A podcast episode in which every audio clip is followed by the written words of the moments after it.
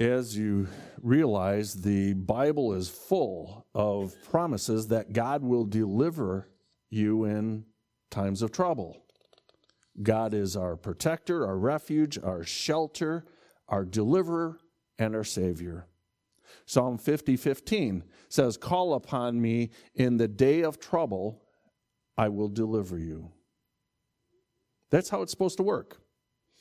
But can you really count on that promise? Why are there so many times when you call out in the day of trouble and He doesn't deliver you? You beg for help and things only get worse. We understand that there are times, though, when God allows hardship in your life to continue. And He does it for various reasons. But often that seems to be the rule rather than the exception. God said to call on Him in the day of trouble, and He will rescue us.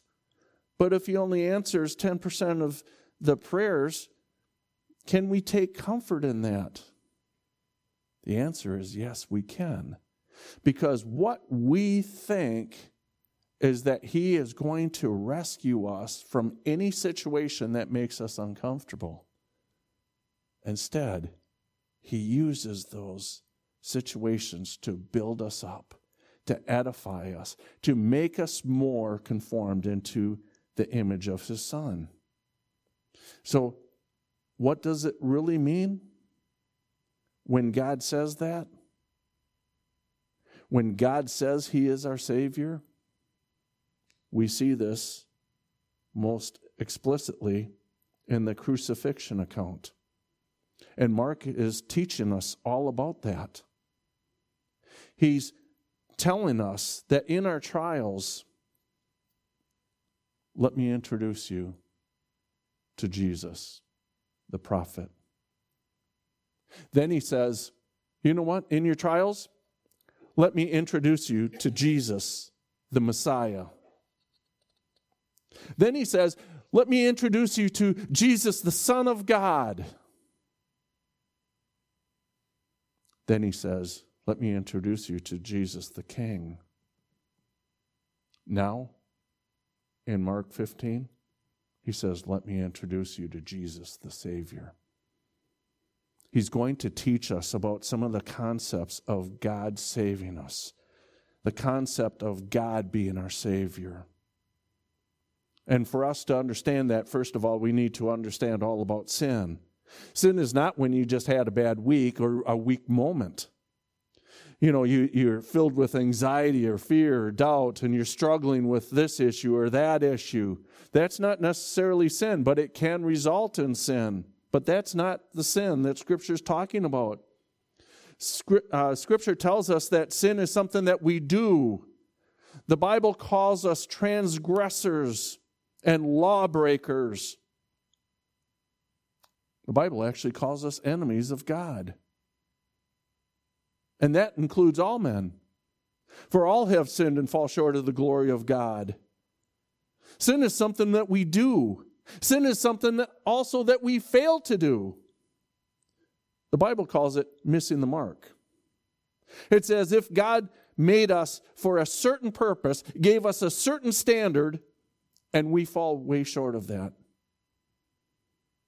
We don't at all reach the mark to which God made us to perform in the manner that He made us and to function in the manner that He made us. Sin is something we do, something we fail to do, but thirdly, sin is something that we are. We are by nature sinful, it's our inherent nature. The Bible says we are by nature the children of wrath. That means our nature is so sinful that this holy, perfect, beautiful God has no natural desire toward us, but his, his, his nature toward us is to crush us in wrath. If you would please turn with me to Romans chapter 3. Romans chapter 3 and verses 9 through 12.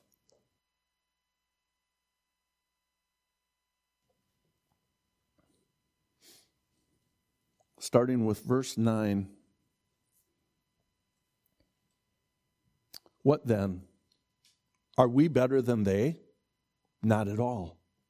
For we have already charged that both Jews and Greeks are all under sin. As it is written, there is none righteous, not even one. There is no one who understands. There is none who seeks for God. All have turned aside. Together they have become useless. There is none who does good, no, not one. Now jump down to verse 19. It says, Now we know that whatever the law says, it speaks to those who are under the law, so that every mouth may be closed, closed, and all the world may be become accountable to God. You see, that word is a word about sin. Now, here's a word about righteousness. We got to start with God. God is righteous. And when we say that God is righteous, we mean that he is fully good. So many of us confuse holiness and righteousness. Holiness means set apart. And so, in some way, in God's righteousness, he absolutely is holy because he's set apart in his righteousness. His righteousness is what he does good. God cannot do anything ungood. It's not even a word, but you know, he can't do that. But we have to understand there is cannot be anything ungood, improper, untrue about God. He is fully and totally righteous. As a matter of fact, he's the one that gives righteousness its definition. It comes from who he is. God has mandatory righteousness. And mandatory righteousness means that God mandates, God requires that all creatures that he has made be righteous. He cannot let into his presence anything that violates who he is as the good one, as the proper one, as the true one. He mandates and he requires that we be righteous. As a matter of fact, if God allowed righteousness to prevail, then he himself would be unrighteous. Let's say there was a, a chief of police and he willingly and knowingly allowed wickedness and evil to prevail. Never did anything to try to stop it. Never arrested any folks, never charged them with any crime. If that happened, you'd probably say, well, that man is an upholder of the law, but he's failing to uphold the law, which makes him unrighteous. And by saying that, you would be right. He's now himself a lawbreaker. And so would God if he did not mandate righteousness if he did not require righteousness of all of his creatures. But also, not only is God righteous, and does God have mandatory righteousness, but I'd like to say that Jesus, the man Christ Jesus, is also righteous. We know as God, Jesus is righteous. But what we have to realize that he is fully and truly man and he is fully and truly God. And in his manliness, he is also righteous. Jesus is the only human who had perfect righteousness. No one ever walked the face of this earth who was fully acceptable in righteousness before a heavenly Father, except for Jesus Christ. Well, if Jesus is the only one and God is righteous, and God mandates righteousness from all of his people, then what has to happen? That means that all men will suffer the wrath of God. for being unrighteous. So, is there any hope? Yes, there is. Everything that is needed to make you righteous in the sight of God was accomplished for you through Jesus Christ. He did that in those three hours of darkness from noon till three as he hung on the cross. That's the time and that's the place where he took our place before a true and holy, righteous God. A true and holy, righteous God that must condemn and punish all sin. 2 Corinthians 5:21.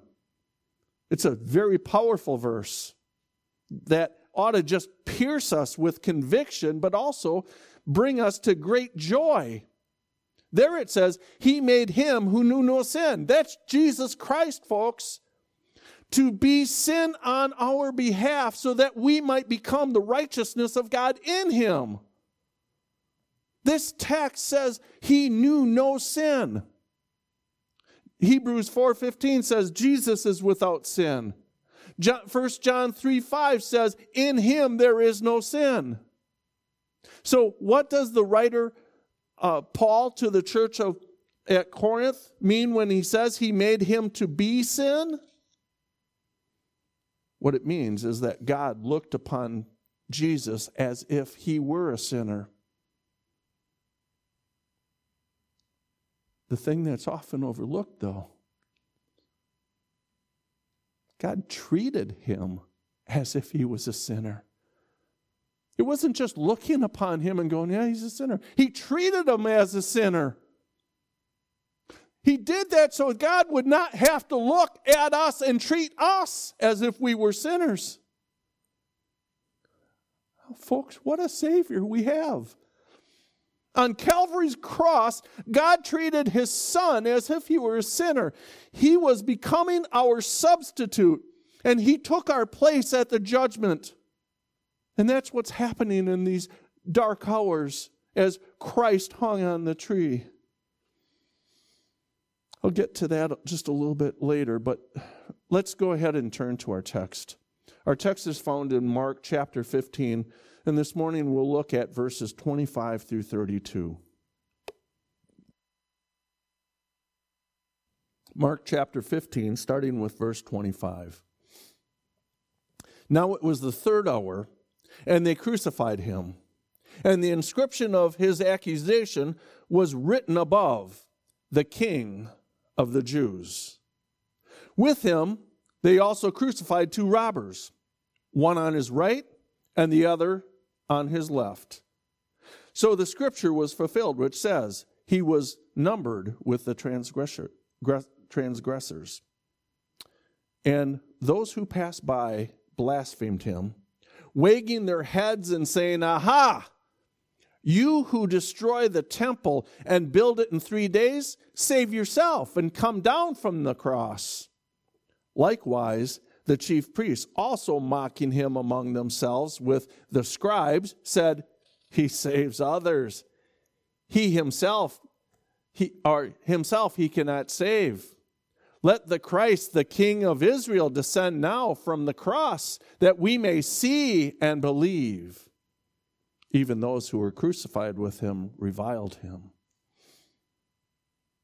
What's described in these verses is beyond anything we could uh, invent or imagine. Folks, even death row criminals on their day of execution get someone to show up who is sad. The night before Ted Bundy was executed, you know what happened? His mother called him and said, You will always be my precious son. Here's one of the most diabolical serial killers, and his mother at least let him know that she cared for him. In fact, one of the 500 people that showed up to cheer the execution said this It's kind of sad because he was a human being. You see, there were some people who were sad that Ted Bundy was executed. But here, no one really showed up to support Jesus Christ. He was executed. No one rallied around him. Yeah, there were some women off in the distance, but for all practical purposes, he died alone. In fact, the only people who actually showed up for his execution were those who came to make fun of him. This was the sinless and perfect Son of God who was being executed. No one seems to care. So, why did Jesus do this? Why did he permit this? Why didn't he just put a stop to this? Only one answer. Jesus permits himself to be crucified in order that he could save sinners and give sinners access to heaven. And so, if we look at verse 25 again, it says, Now it was the third hour, and they crucified him. The Jewish recording of the time began with the first hour, which was three o'clock or uh, six o'clock in the morning. The third hour was at nine in the morning. The sixth hour was noon. The ninth hour was three in the in the afternoon. Now, the Roman system of time didn't correspond to the Jewish system of time. And this needs to be taken into account when John says in John 19 14 that Pilate turned over, uh, turned Jesus over to the Jewish leaders at the sixth hour, which would have been 6 a.m. There's no contradiction. It's just using two ways of recording time, depending upon what the audience was for uh, the gospel that was being written. One was Jewish and the other was Roman. I'd like you to listen to what Matthew Henry, the great commentary uh, commentator, said about this. He's, he says, quote, he was brought before Pilate about the sixth hour, according to, and that's John 19, 14, according to the Roman way of reckoning, which John uses, with which our day agrees. That is at six o'clock in the morning. And then at the third hour, according to the Jews' way of reckoning, that is about nine, uh, about nine of the clock in the morning or soon after, they nailed him to the cross. Dr. Lightfoot, who is also a commentator uh, from previous times, uh, Matthew Henry says Dr. Lightfoot thinks the third hour here mentioned to intimidate and and aggravate of the wickedness of the priests that they were here prosecuting Christ to death though it was after the third hour when they ought to have been attending the service of the temple and offering the peace offerings it being the first day of the festival of unleavened bread when they were uh, when there was to be a holy convocation. At that t- very time, when they should have been, according to the duties of their, their place, presiding in the public devotions, they were instead here venting their malice against the Lord Jesus. Yet these were men that seemed so zealous for the temple and condemn Christ for speaking against it. Lightfoot adds this extra note. There are many who pretend to be for the church who yet care not how seldom they go to church. End quote.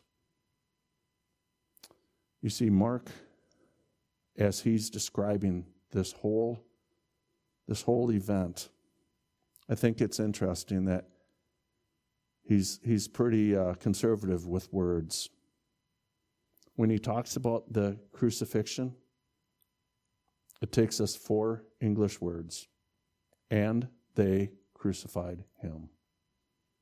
In the Greek, it's just three simple words. But Mark, amazingly, doesn't elaborate on this. He gives us a lot of detail on other things that happened in connection with this, but as far as the crucifixion itself, he doesn't expand on it.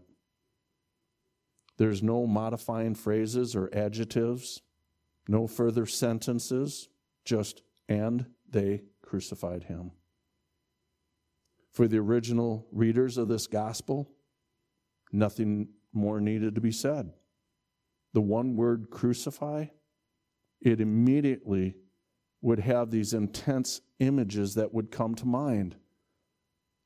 There would be this intense shame would, would be only exceeded by the intense physical ag- agony of crucifixion. Death by crucifixion was basically death by exhaustion. It was a prolonged death. Once attached to the cross, the victim would have to raise himself up for every breath, pulling with his arms, pushing with his legs. For those who were simply tied to the cross, they could go for days. For those who had been flogged severely, and for those who were nailed to the cross, death would come much more quickly. As a matter of fact, in 1968, archaeologists discovered three bur- burial caves in northeast Jerusalem, and they found the bones uh, which give evidence of crucifixion in the first century. They've actually found a complete, uh, the complete remains of a male adult. And in the right heel, there remained a four and a half inch nail. There was also a small piece of wood that had been placed between the heel and the head of the nail. And they believed that this served as sort of a washer to keep the foot uh, securely fastened to the vertical beam on the cross. Both shins of this person were broken, which gives evidence to what Mark or what John records in John 19:31 that they would often break the legs in order to speed up the process. If the legs if the victim's legs were broken, it would make it more difficult for him to raise up for a breath. And this these details help paint how gruesome a picture this is of Christ being on the cross. His hands and his wrists were pierced with nails fastened to the horizontal beam. His feet were nailed to the vertical beam.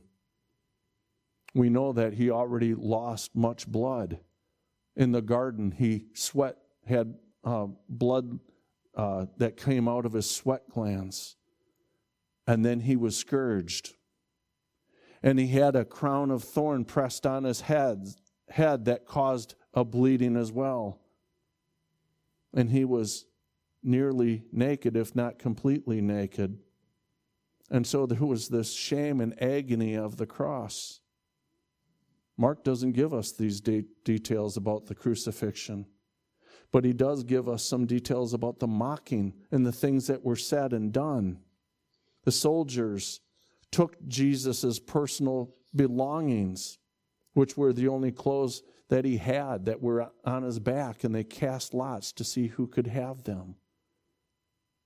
And of course, while they were doing this, they had no idea that they themselves were fulfilling ancient prophecy.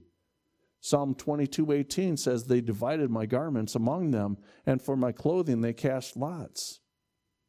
It's the same psalm where Jesus quotes later on. He says, "My my God, my God, why have you forsaken me?"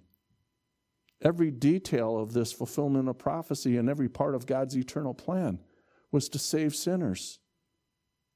God the Father punished his Son as if his Son were the sinner.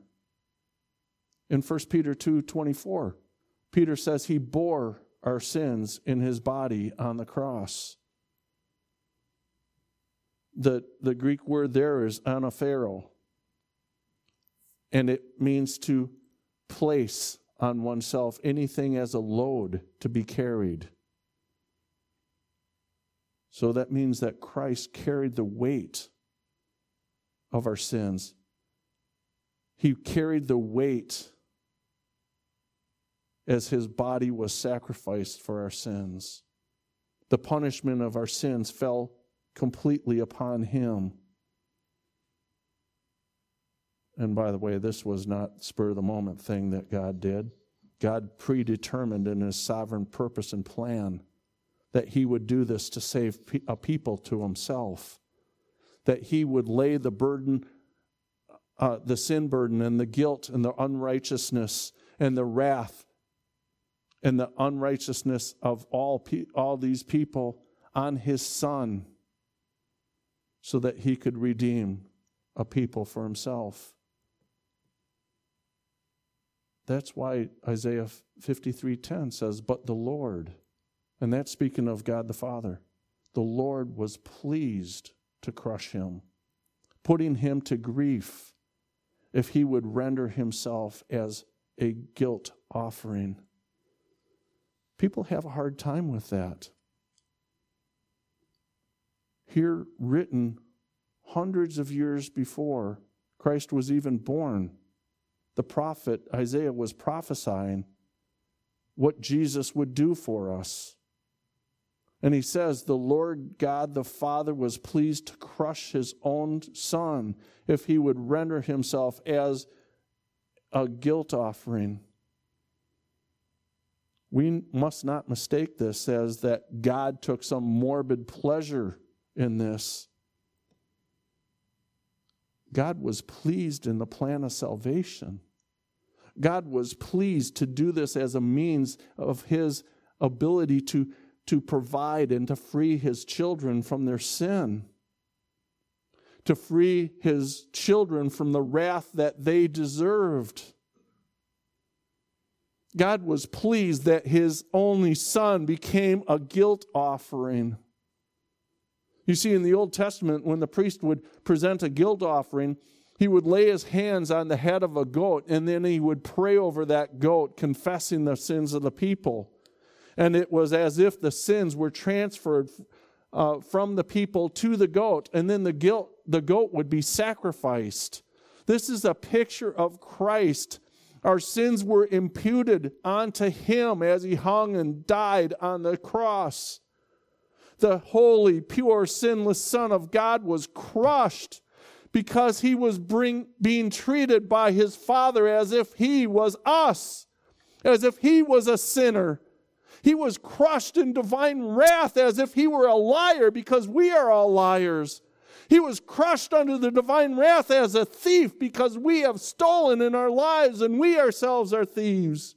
He was crushed by the divine wrath of God as if he was an adulterer because all of us have lust in our hearts. He was crushed in divine wrath as an enemy, as a rebel, as a traitor, because all of us, as we came forth from our mother's womb, speak lies and we seek our own way, we don't seek allegiance to God. This was the Lord's design, and the law required that one must endure wrath if they break the law of God. You know, if Jesus was to fill, fulfill the Father's plan and redeem the children, he had to suffer as a lawbreaker. Galatians 3:10 says for as many are the works of the law are under the curse. For it is written cursed is everyone who does not continue in all things which are written in the book of the law to do them. You see, you would have to keep all the things of the law all your life absolutely perfect. And if you didn't, you were cursed. And that's why Jesus hung on the cross. And that was a picture of being a curse in the eyes of God. The Bible says if we violate just one commandment, we are guilty of them all. Jesus was punished as if he was guilty of the entire law of God. And in Galatians 3:13 it says Christ was has redeemed us from the curse of the law, having become a curse for us. For it is written, Cursed is everyone who hangs on a tree.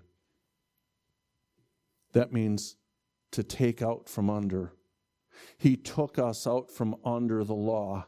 He took us out and he stood between us and the divine wrath of God and he received the wrath of God that was supposed to fall on us.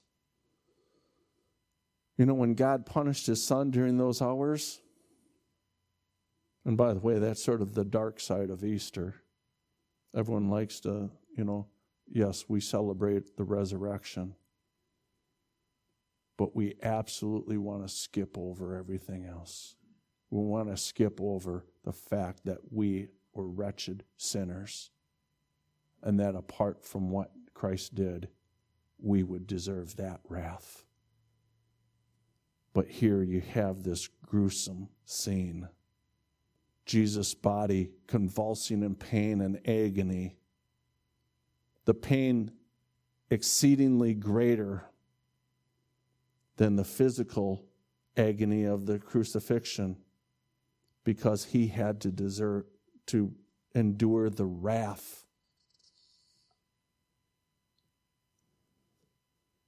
the wrath of God has a blow that had a force of omnipotence behind it and the breath of hell within it. And He did it for us. So let us come to the cross and see the shame and glory of the cross. I pray that we don't diminish what Jesus did for us, that He indeed paid it all. We need to live our lives in awe of what he did and rejoice that he did it for us. Follow him. Don't follow him as an employee trying to earn something from an employer. Follow him because you are a recipient of an unspeakable great gift of God. Follow him because he loved you before you loved him follow him because it's our joy to be with him. I read a story about Abraham Lincoln, and the story, I'll tell you right off the top, is probably more legendary than factual. But it's, it's a good story to try to make this point. It said that Lincoln went down to the slave block and noticed a young black girl up for auction. He moved with compassion, he bid and won her. Upon purchasing her, Lincoln told the disbelieving young girl that she was free. In her surprise, she said, What does that mean? It means you are free, he replied. Does that mean, she said, I can say whatever I want to say? Yes, my dear. You can say whatever you want to say. Does that mean I can do whatever I want to do? Yes. Does that mean I can be whatever I want to be? Yes, it means you can be whatever you want to be. Does it mean I can go wherever I want to go? Yes, you can go wherever you want to go. And the girl said with tears streaming down her face, I will go wherever you go. I have freedom. But I desire to be with you. That's how we should follow Christ. Not merely out of duty, but because, or because we're trying to earn something from Him, but out of delight. Where else would you go? What else would you do? Who else would you follow? He is the Redeemer.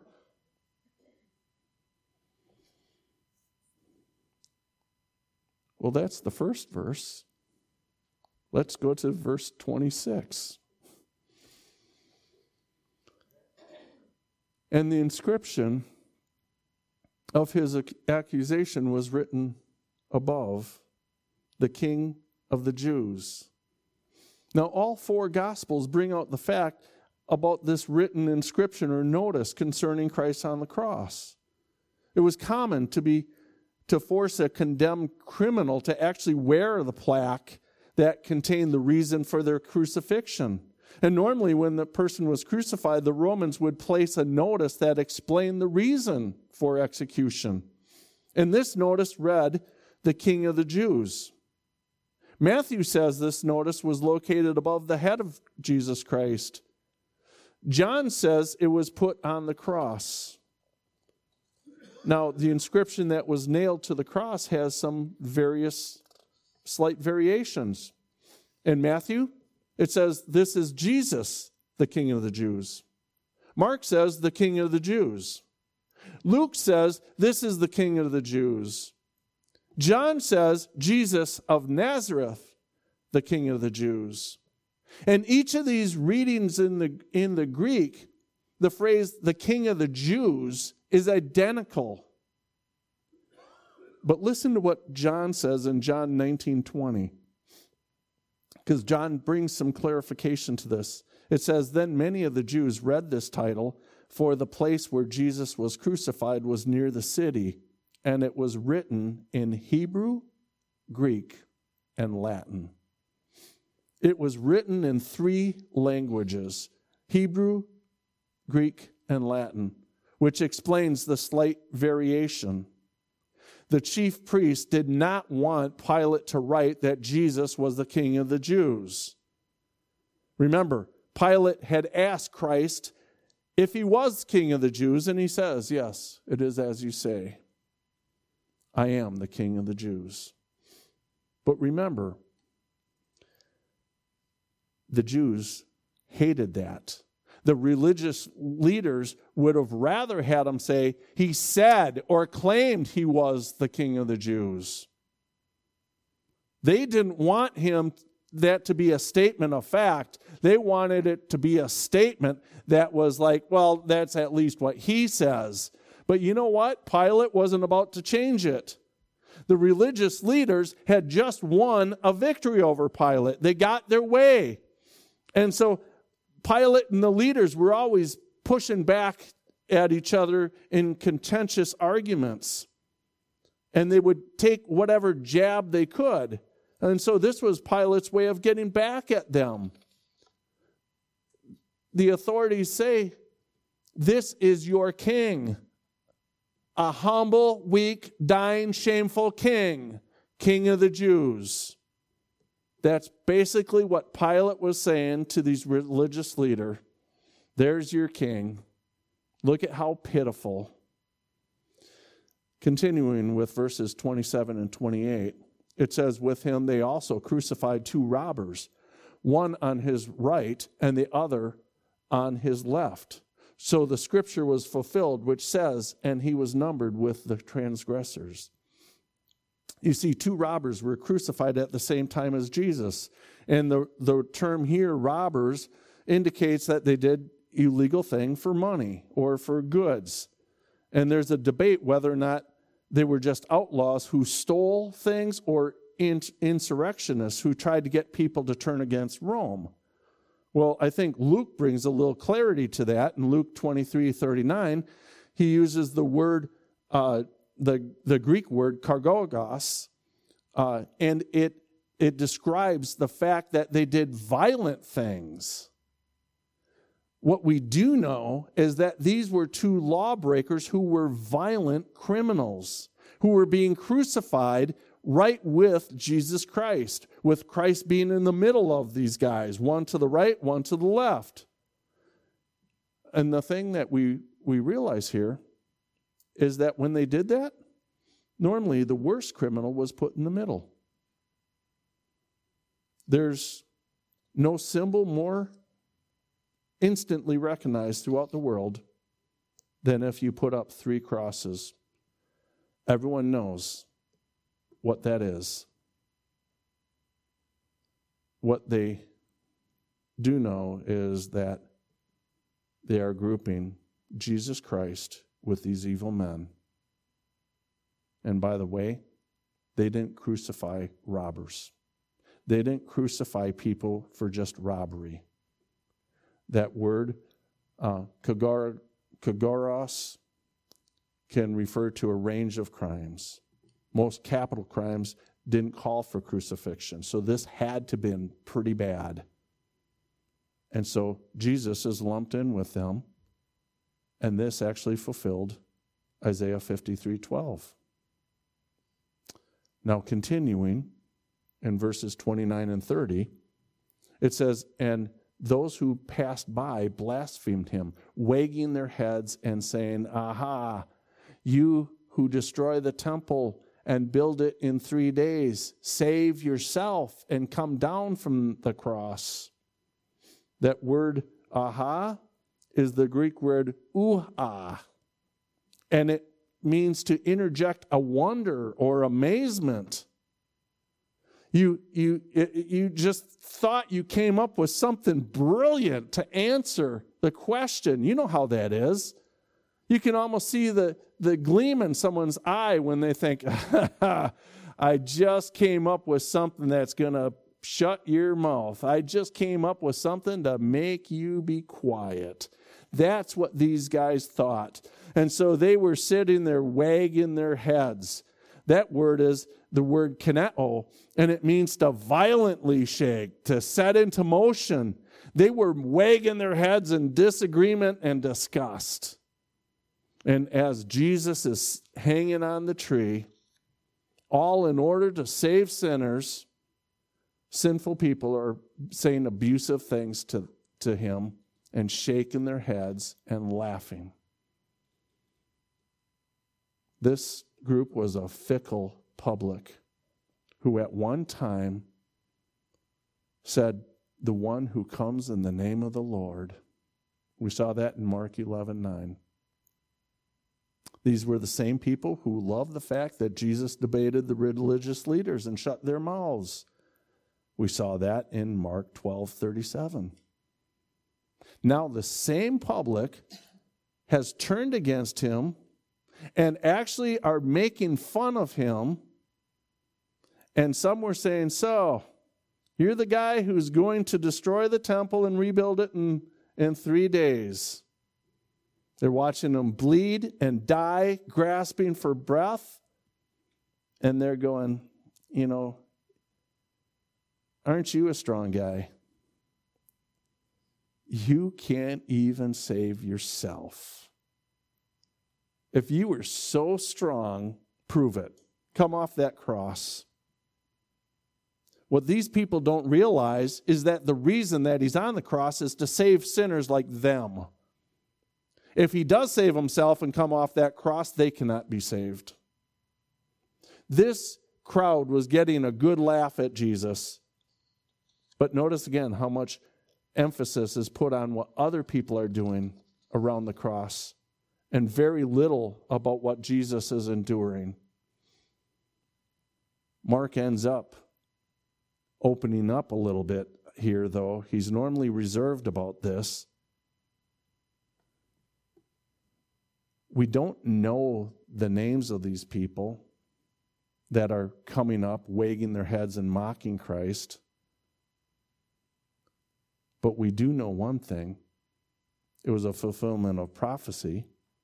Again, Psalm 22, 7 and 8. All who see me mock me. They make mouths at me. They wag their heads. He trusts in the Lord. Let him deliver him. Let him rescue him, for he delights in him. They keep mocking him in all these various ways. They mock him as a prophet. Aha, you who would destroy the temple and rebuild it in three days, save yourself, come off the cross. They mock him as a priest. He saves others, he cannot save himself. And in verse 31 and 32 of our text, we read even more mocking. Likewise, the chief priests, also mocking among themselves with the scribes, said, He saved others, he cannot save himself.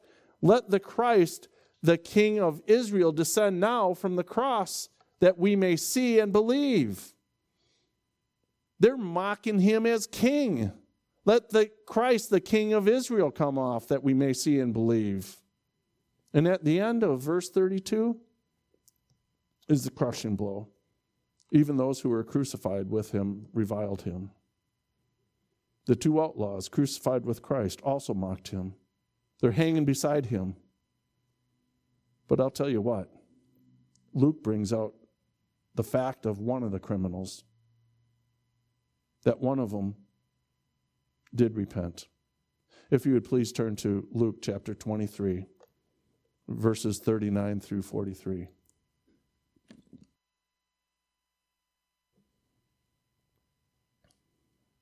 Luke 23, starting with verse 39.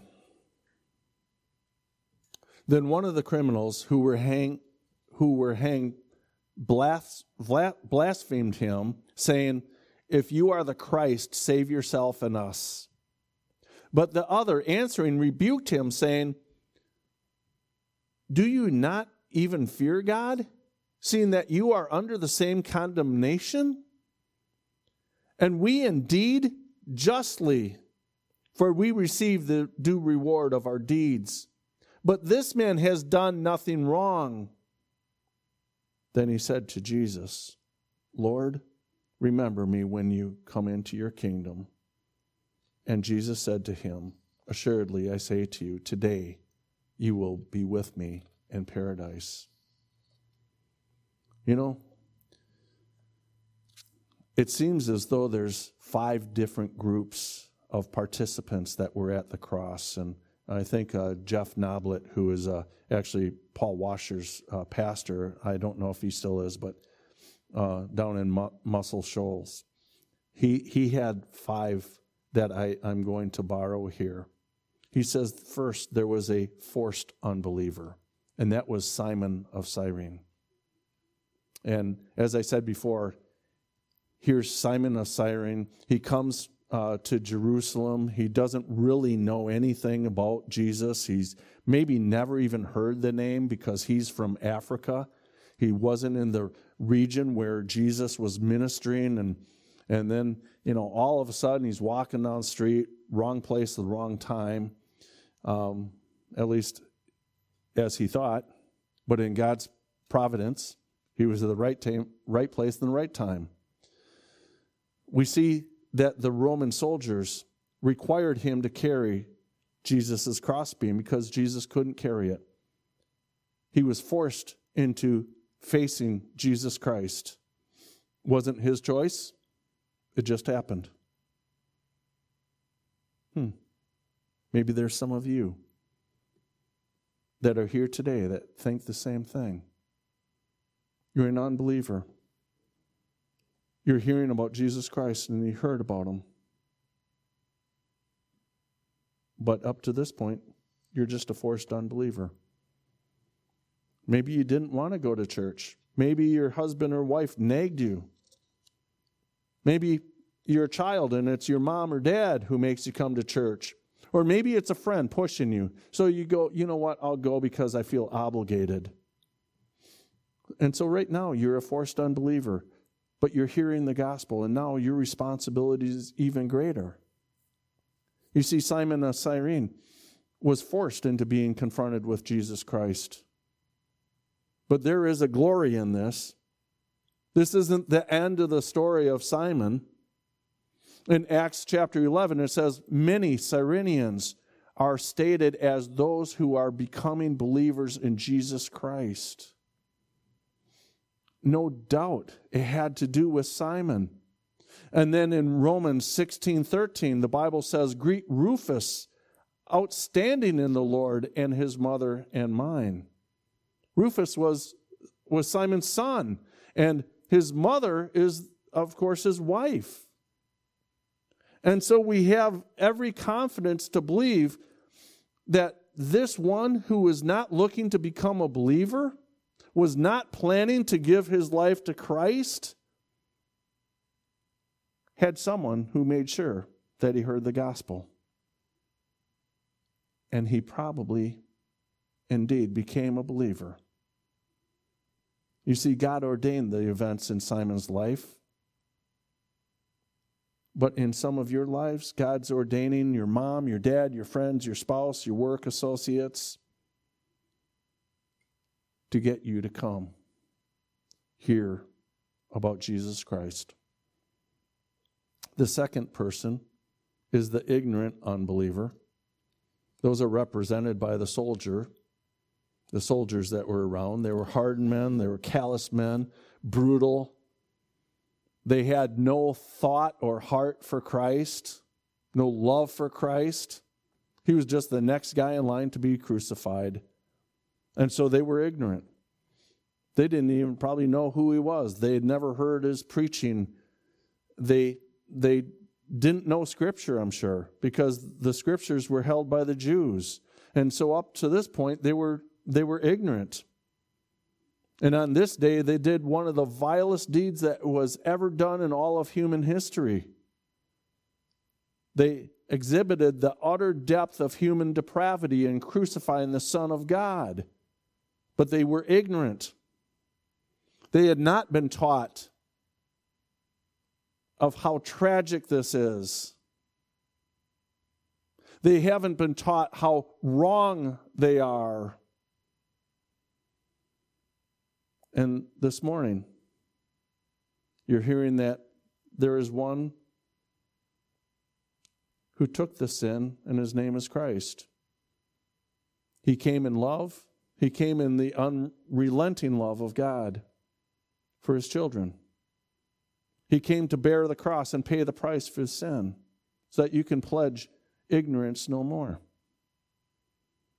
You may be a forced unbeliever or you may be an ignorant believer. But by the glory of God, you heard the gospel of Jesus Christ. And therefore, you cannot say, No one cared about my soul. Folks, we need to show that people care about the souls of sinners because someone did in your life as well.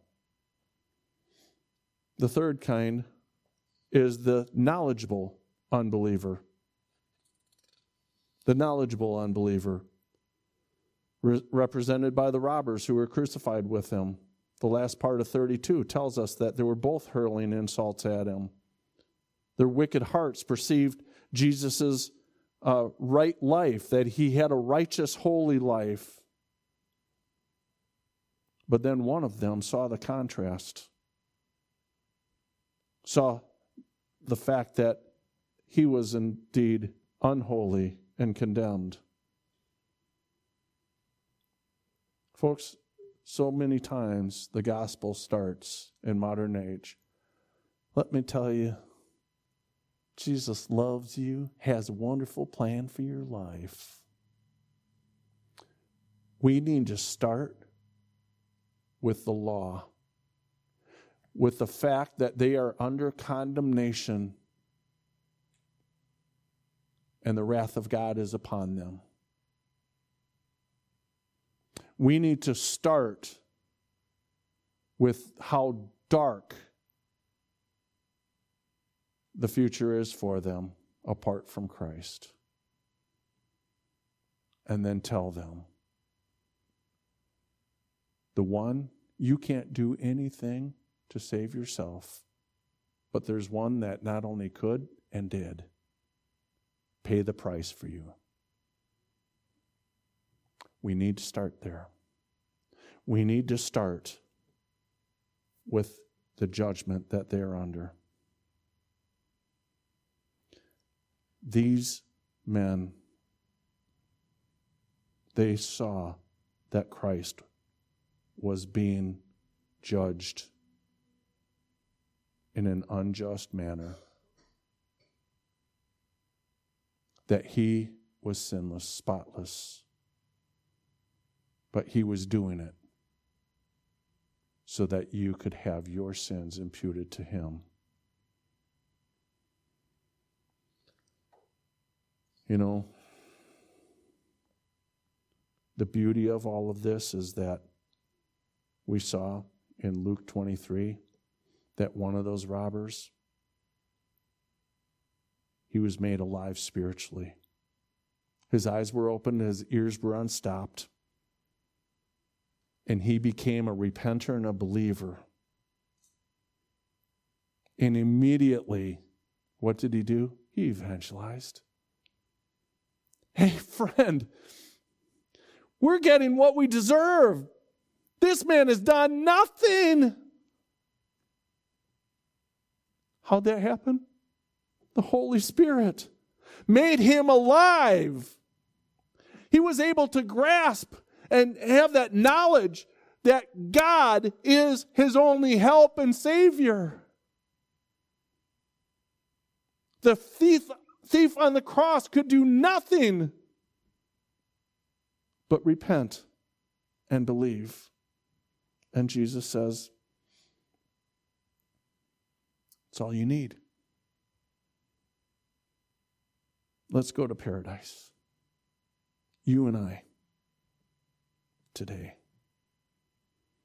Fourth, they're fickle unbelievers. We see that all the time in our culture, don't we? All those people who are passerbys, who are just willing to get in on a good blaspheming. That word blaspheming is actually blasphemeo, and it means to speak with reproach or vi- uh, revile or speak evil of. Some versions say that they were hurling abuse at him, wagging their heads. But you know, there's always people that are willing to join in on the fray. That's how mobs start. Hey, what's going on over there? Well, it looks fun. Let's go ahead and do it. And so they're passing by, hurling abuse at him. These unbelievers doubtlessly included so many of those who were in Judea and in Galilee. They saw the miracles. They received his healings. They ate the miraculous food he provided, and they loved him for that. But now, now he's doing nothing to appease their fleshly wants and desires. Now he's hanging on a cross. And this is spiritual work, and they're not spiritual. Spiritual things are spiritually discerned. They have no clue what's going on. And that's the way so many people are today. Put on a circus in the church and they'll show up. Have a lot of fun in the church and they'll show up. Put on a picnic or carnival.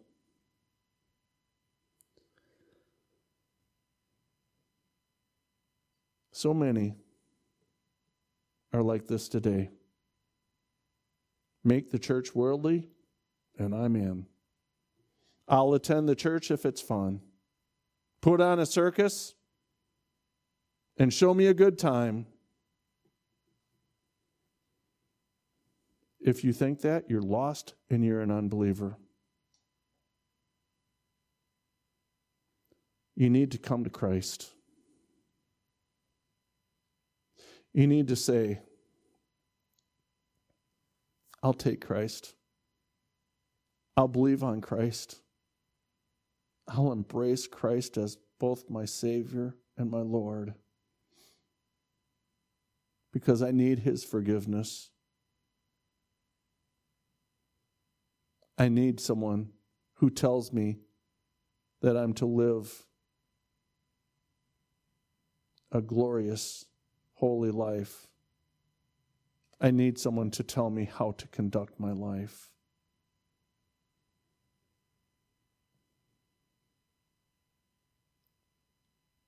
We don't need carnival churches. And you know what happens? You have a church that's not a carnival churches, and this probably happened to many of you. You get into a church that actually preaches and teaches the truth, these other people in these other churches will go, oh, I don't know what you're into. Let me tell you what I'm into. I'm into God's Word. I'm into living according to His Word. I'm into being separated, separated from the world and coming unto Christ. The last category of person is the religious unbeliever. And that's represented by the religious leaders. Remember in verse 31, you know, they said, uh, well, if he can save himself, if he can fix himself from being up on the cross, we'll believe on him. Liars. Liars there's no way they were going to believe upon him. This happens to all religious people. Let me give you a few the religious Baptists, the religious Methodists, the religious Assembly of God, the re- religious Pentecostals, the Lutherans, the Catholics, Presbyterians, the Episcopalians, and yes, the non denominationalists. Doesn't matter what ilk you're from. Here's what happens you have your religion, you're comfortable in your religion, you control your religion. It's what you want to do, it's what you've chosen to do, it's what your forefathers have chosen to do, and nobody's going to shake you from the comfort. I'll tell you what, Jesus came into this world to shake everything, including your false hope and religion. A lot of people are unbelievers because they're inoculating them, themselves with a narcotic of being becoming religious. But they'll never come to repentance of sin and trust in Christ and Christ alone for their salvation because they are religious unbelievers. So many people, they'll come into this church and say, you know what? At my other church, this is what we used to do great. If that works, great. But if you like that so much, why are you here and not where you were? Well, the people. Well, you know what? Sort of like the mom who says, you know, my son, he'd be okay if he wasn't hanging around the wrong crowd. How do you know your son wasn't the wrong crowd? never hear that. And that's what these religious leaders are doing.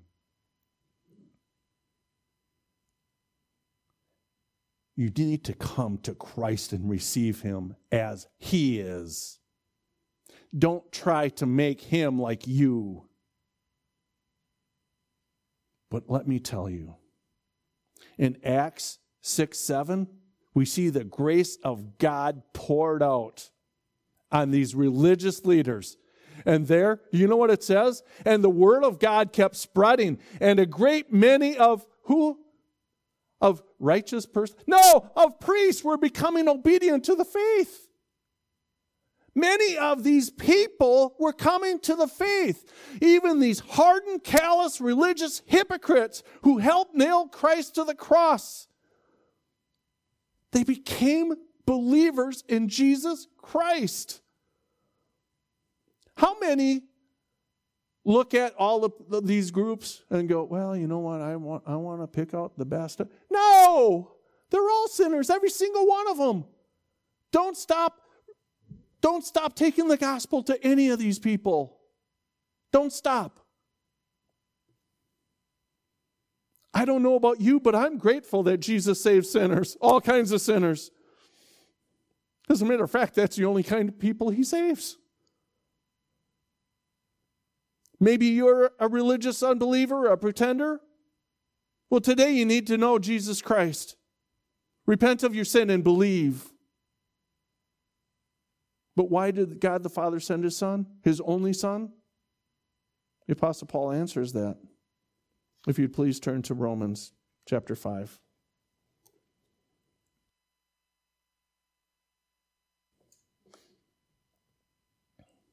Romans chapter 5, verses 8 and 9.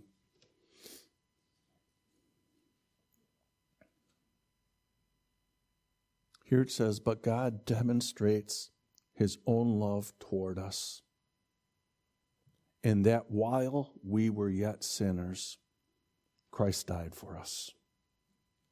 Much more than having been justified by his blood, we shall be saved from the wrath of God through him. Folks, he did that for us. And if you're willing to believe upon him, repent of your sin, you will be saved. And you will join him in the glory of heaven forever and ever. Let's pray. Heavenly Father, we thank you for this marvelous passage of Scripture. The passage that puts the, the crucifixion of Christ in terms that are so plain and clear. I thank you for this powerful and yet simple narrative.